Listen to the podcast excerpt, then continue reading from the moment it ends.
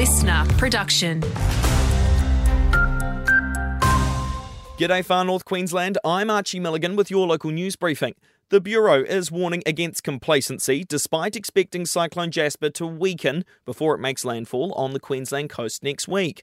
The storm's expected to intensify from a Category 3 into a 4 or even 5 at some point today. However, there's a high level of uncertainty surrounding its movements next week, including where or when it would make landfall. Dean Narramore from the Bureau says, regardless of strength, it's still expected to pack a punch. Even get into a Category 1, while the winds might not be strong, we could still be talking you know, hundreds and hundreds of millimetres of rain that can lead to you know, widespread major flooding. So, yeah, regardless, Cat 1, Cat 5, they can still have some big impacts, particularly when it crosses. A 15 year old Arakoon boy has been charged after allegedly stabbing a man with a bread knife. Police allege the teen stabbed a 34 year old man in the shoulder last night near Mackenzie and Lake Street. He's been charged with wounding and is scheduled to appear in the Cairns Children's Court. Nurses have said no deal to the Royal Flying Doctors 13% pay rise offer.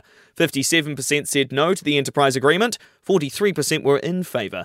The vote will send the union and the RFDS back to the negotiating table.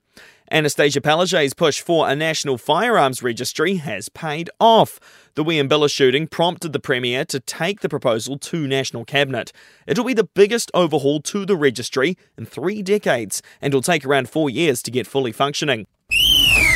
North Queensland cowboy Jeremiah Nanai says his decision to put pre-season before international opportunities was the best move for him.